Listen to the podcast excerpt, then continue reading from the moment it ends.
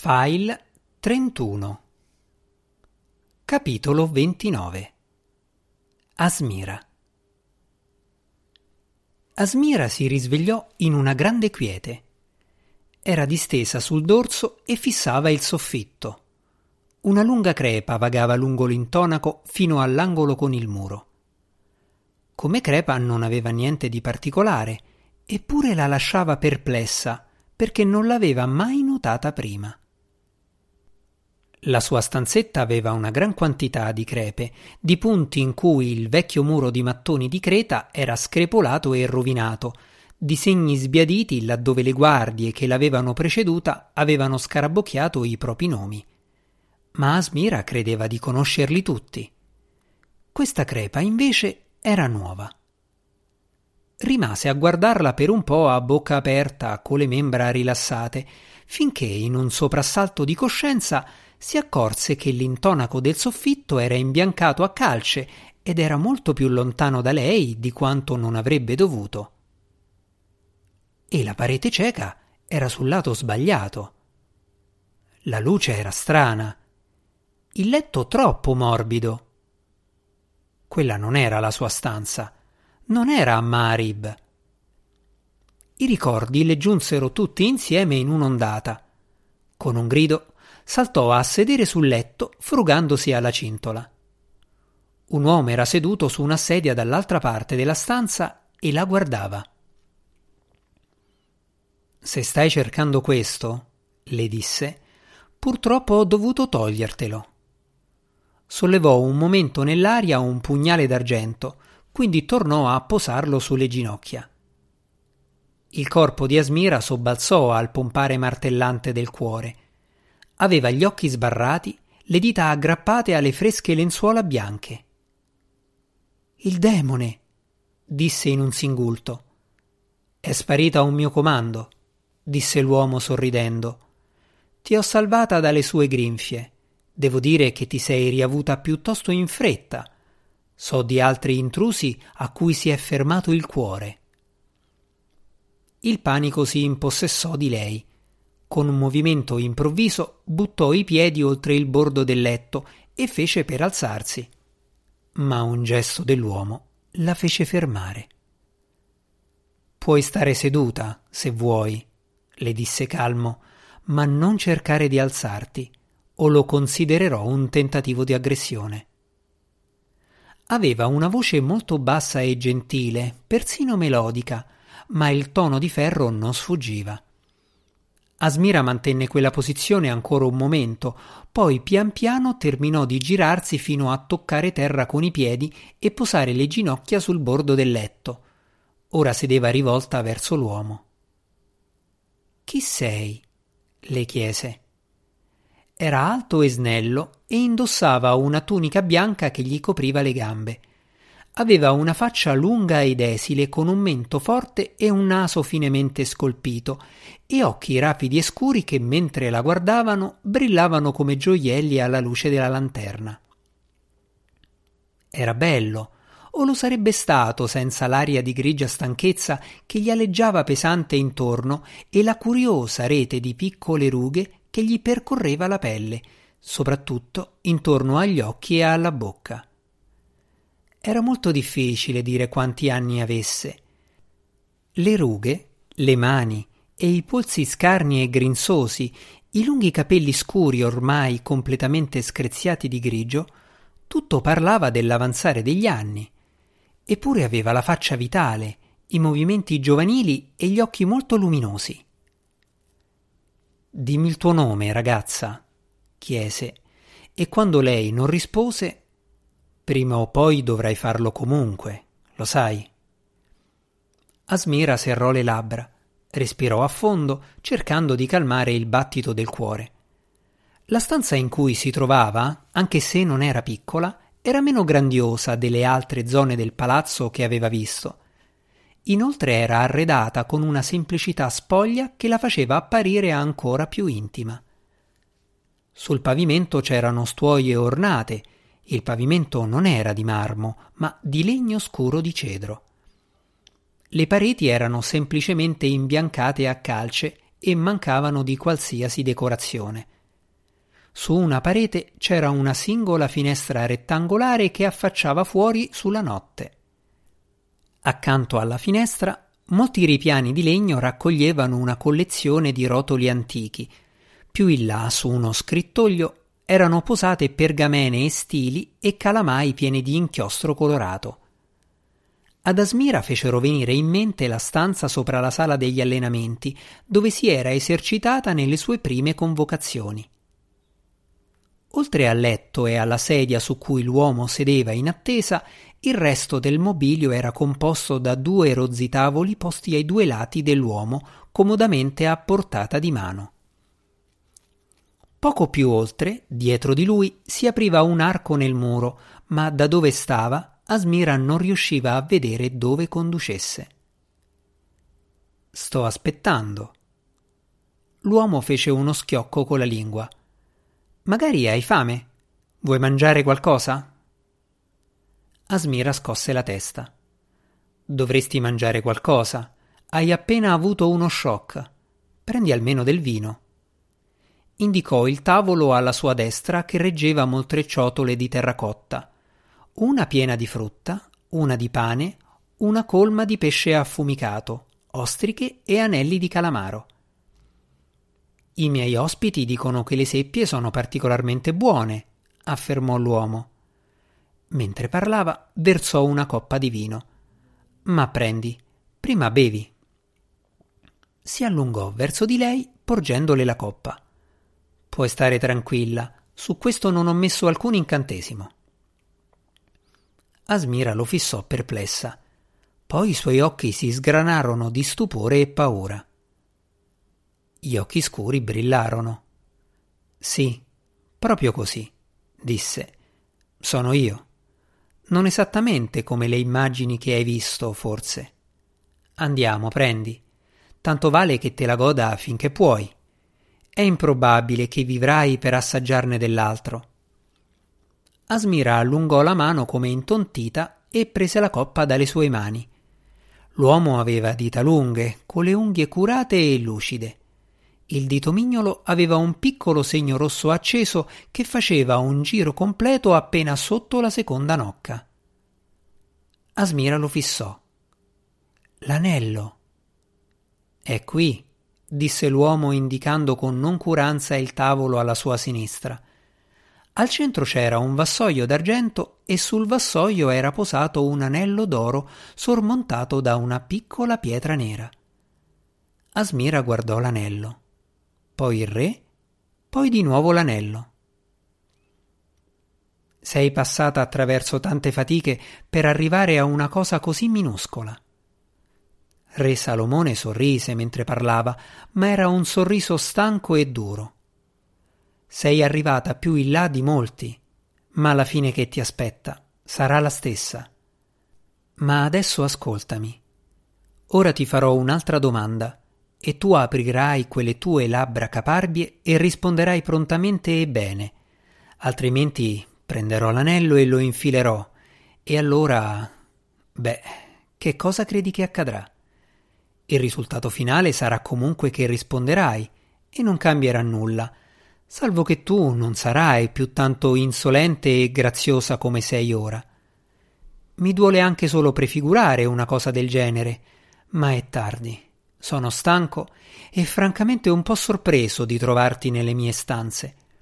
Perciò prendi un bel sorso di vino e raccogli i pensieri. Sei venuta per uccidermi e rubare l'anello, questo è ovvio. Voglio sapere il resto. Primo, come ti chiami? Asmira aveva calcolato la distanza tra il letto e la sedia. Se fosse stata in piedi avrebbe potuto facilmente saltare fin là Avrebbe potuto abbassare con un colpo il braccio sinistro del re che si allungava per prendere l'anello, afferrare il pugnale e trafiggerlo. Da seduta invece sarebbe stato più difficile. Magari sarebbe stata veloce abbastanza da bloccare la mano di Salomone, ma era improbabile. Come ti chiami? La ragazza si concentrò riluttante sul re. Sirina. Da dove vieni? Imiar. Imiar. Un posto così piccolo e lontano. Il re aggrottò la fronte. Ma io non ho niente a che fare con quel paese. Chi servi di preciso? Asmira abbassò gli occhi. Non era pronta a sostenere la sua falsa identità in un interrogatorio. Aveva dato per scontato che se le cose fossero andate male sarebbe morta prima di venire catturata. È la tua ultima possibilità, disse Re Salomone. Asmira si strinse nelle spalle e guardò da un'altra parte. Spazientito, Re Salomone colpì bruscamente il bracciolo della sedia, si allungò a prendere l'anello, lo infilò al dito e lo girò una volta. La stanza diventò buia. Ci fu un tonfo. L'aria si spostò come una massa solida, ributtando Asmira sul letto a sbattere contro il muro. Quando aprì gli occhi, accanto a Re c'era una presenza più nera dell'ombra. Irradiava potenza e terrore come un grande fuoco irradia calore. Asmira sentì i rotoli e le pergamene svolazzare sugli scaffali da qualche parte nel buio. Rispondimi, tuonò la voce del re. Chi sei? Chi stai servendo? Parla, la mia pazienza è terminata. La presenza si mosse verso di lei. Asmira lanciò un grido di terrore e fece un balzo indietro sul letto. Mi chiamo Asmira, vengo da Saba, servo la mia regina. La figura sparì all'istante.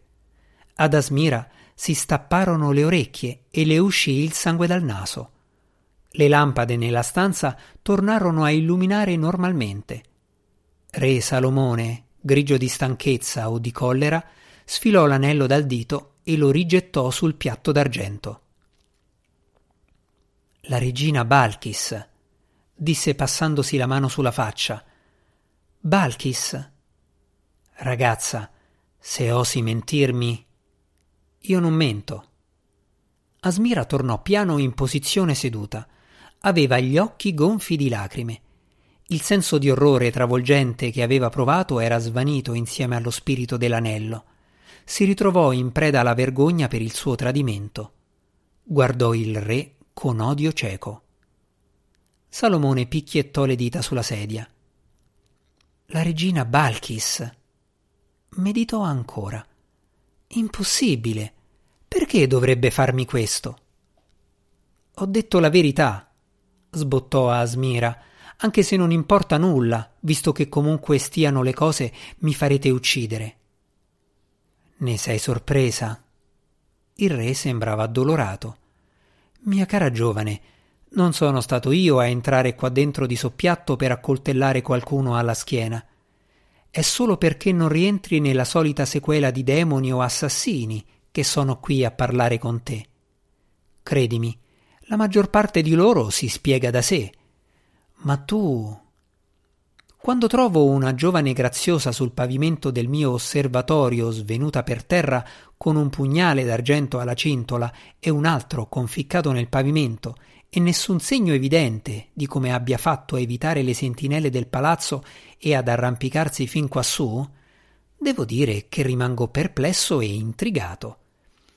Perciò se hai un granello di sale in zucca, dovresti approfittare del mio interesse, asciugare quelle lacrime sconvenienti e parlare svelta e bene, pregando qualunque Dio ti sia caro che il mio interesse rimanga desto a lungo perché quando inizierò ad annoiarmi, minacciò Salomone, girerò l'anello. Allora, dunque sostieni che a mandarti è stata la regina Balkis. Perché lo avrebbe fatto? Mentre il re parlava, Asmira si era tamponata enfaticamente la faccia con una manica sporca e così facendo era scivolata avanti sul letto. Un ultimo attacco disperato era l'unica speranza che le restava. Se solo fosse riuscita ad avvicinarsi ancora un centimetro. Abbassò il braccio. Perché? Come potete anche solo chiedermi una cosa del genere? Il re incupì. Allungò la mano. Per le vostre minacce, gridò Asmira in preda al panico, per le vostre richieste crudeli. C'è bisogno che le ripeta a colui che le ha ordite. Saba non può contrastare il vostro potere, come ben sapete, perciò la mia regina ha agito come ha potuto per salvare il proprio onore. Se fossi riuscita nella mia missione, il mio paese sarebbe stato salvo. Credetemi, maledico il mio fallimento. Salomone non aveva raccolto l'anello. Le sue dita erano sospese sopra il piatto d'argento. Aveva la faccia calma ma respirava a fondo come chi prova un dolore. Mi pare un'azione inusuale da intraprendere nei confronti di chi in fondo ha solo proposto un matrimonio, disse lentamente. Posso capire un rifiuto, ma l'assassinio mi sembra un po' estremo. Non credi anche tu, Asmira? A sentirsi chiamare per nome, lei aggrottò le sopracciglia. Non sto parlando di matrimonio, ma della vostra minaccia di invasione, delle vostre richieste di incenso, della vostra intenzione di distruggere il nostro paese quando la luna scomparirà. Minacce davvero terribili. Esatto. Peccato che io non le ho mai fatte. Il re si appoggiò allo schienale della sedia, unì la punta delle dita e la fissò. Asmira sbatté le palpebre. Sì che le avete fatte. No, invece. Ho la parola della regina. Voi dovete. Ancora una volta, disse re Salomone allungandosi a prendere un fico da una ciotola che aveva accanto, dovrò renderti rapidamente edotta circa i modi dei re. Forse nelle questioni diplomatiche ci sono volte in cui il significato di certe parole regie viene un po' tirato, oppure capita che per quieto vivere determinate cose vengano lasciate fuori dal discorso. Ma quando un re ti guarda negli occhi e ti dice che una cosa è in un certo modo, allora la cosa è in quel certo modo. Un re non mente. Anche solo dare a intendere di credere che possa farlo significa la morte. Mi hai capito? Guardami. Lenta, riluttante, Asmira lo guardò negli occhi, che di tutti i suoi tratti devastati erano l'unica parte che avrebbe riconosciuto dall'affresco nella sala dei maghi. Vi si trovava tutta quell'implacabile autorità. Suo malgrado, nonostante la collera, rispose imbronciata. Sì, ho capito. Bene, Perciò ora ti trovi in un dilemma. Asmira esitò. La mia regina ti dice una cosa diversa. Uno di noi due sta mentendo, o forse si sbaglia. I toni del re erano miti e mentre parlava sorrise un po', ma Asmira aveva gli occhi strizzati come se avesse ricevuto un pugno. Nonostante il tono dimesso, questo era un assalto diretto a tutto ciò che le era caro, violento come l'incendio alla torre di Maarib. Il proposito della sua vita intera e di quella di sua madre era di difendere la regina e, attraverso lei, Saba. Il volere della regina non poteva essere messo in discussione. Qualsiasi cosa facesse era giusta, qualsiasi cosa dicesse era vera. Insinuare che non lo fosse significava mettere in forze l'intera struttura su cui Asmira basava ogni suo atto cosciente. Le parole di Salomone le diedero una sensazione molto simile alla vertigine. Era sull'orlo di un precipizio e stava per cadere.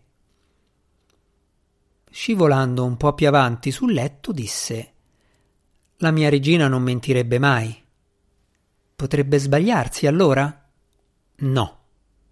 Beh, immagino che non si possa cavare nulla di sensato da una schiava. Salomone prese un acino d'uva dal piatto della frutta e lo masticò pensoso. Devo dire che Balkis mi ha deluso. Mi avevano riferito che fosse intelligente e gentile, ma questa congiura, da qualunque parte la si guardi, è solo meschina. Del resto che ci si può aspettare da uno stormo di pavoncelle? Mi avevano detto anche che era bella. Immagino si siano sbagliate pure in questo. Vai a fidarti degli uccelli migratori. Asmira parlò con rabbia repressa. La regina è molto bella. Salomone emise un brontolio. Beh, tanto a questo punto le possibilità di un matrimonio sono piuttosto ridotte. E come sarebbe venuta a sapere del mio piano malvagio? Te lo ha detto?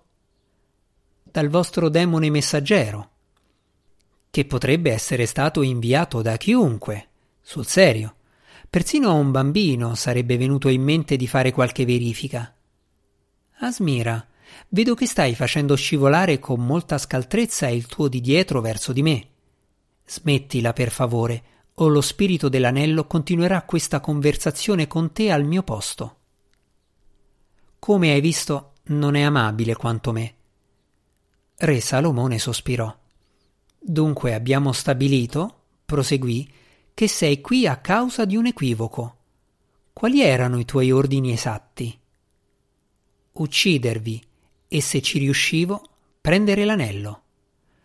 E se fossi stata catturata, il che incidentalmente era inevitabile? Asmira si strinse nelle spalle.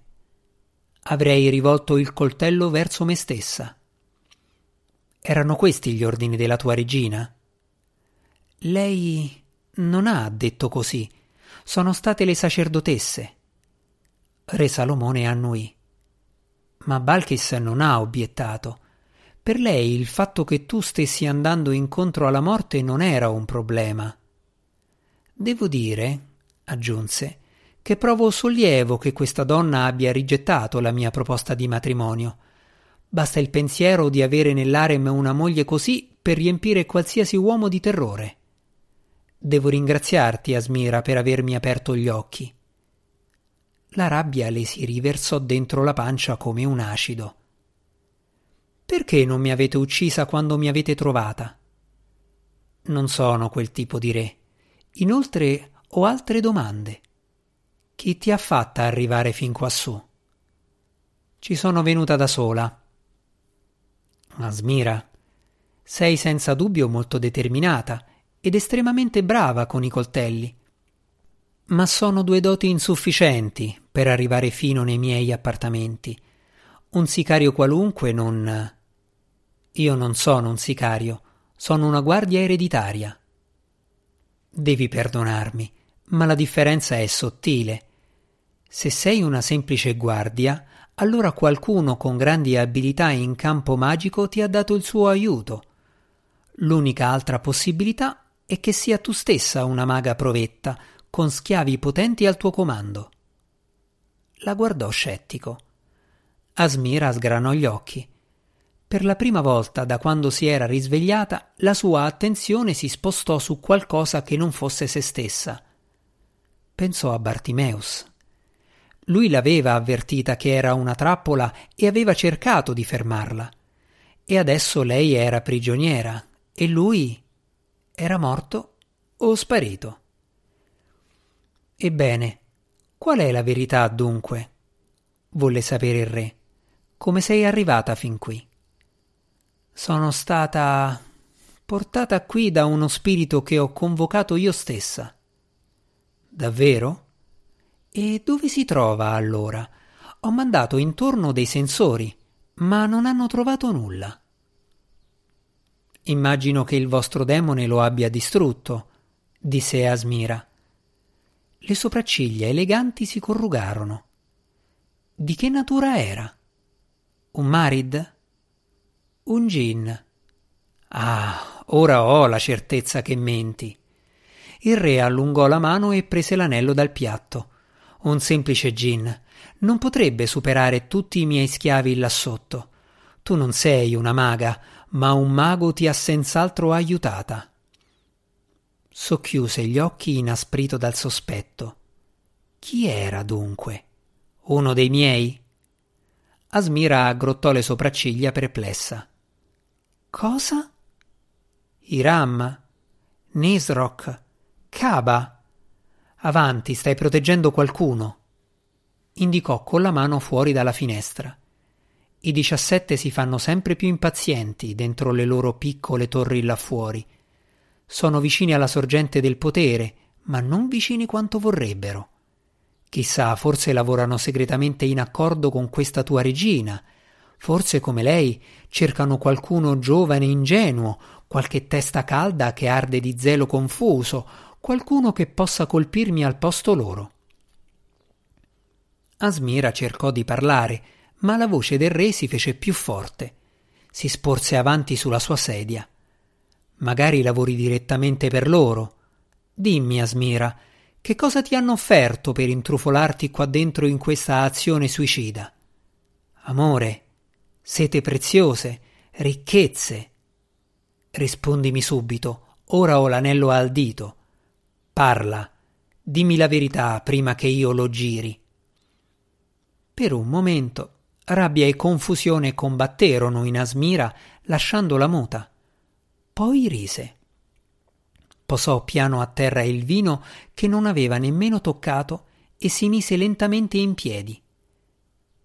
Vi ho detto la verità. Girate l'anello e facciamola finita. Re Salomone fece una smorfia. Sta seduta. Ti avverto, seduta. No, Asmira gli camminò incontro. Allora non mi lasci altra scelta. Salomone sollevò la mano sinistra e con il pollice e l'indice della destra girò il cerchietto d'oro sul mignolo. Asmira si fermò dove stava e chiuse gli occhi. Il sangue le pulsava in testa. Non accadde nulla. Da qualche parte lì vicino sentì il re bofonchiare un'imprecazione. Asmira aprì un occhio. Salomone era seduto come prima e girava l'anello che aveva al dito.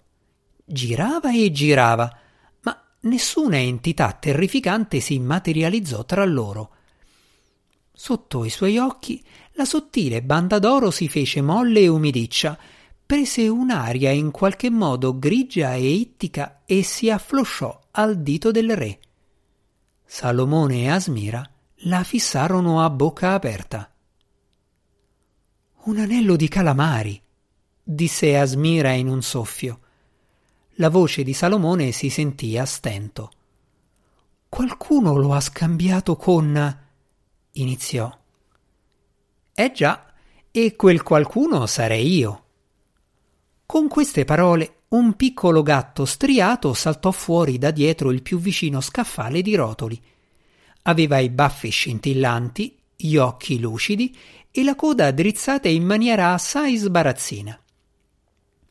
Sembrava smodatamente soddisfatto di sé. Fece qualche passo sicuro sui tappeti e quando fu arrivato tra i due si fermò. Un semplice gin al tuo servizio, disse mettendosi a sedere composto e arrotolando la coda intorno alle zampe. Un semplice gin. Qui fece una pausa e guardò prima uno e poi l'altra per accrescere l'effetto drammatico. Che mentre voi due stavate qui a bisticciare come due pescivendole, ha arraffato un certo anello.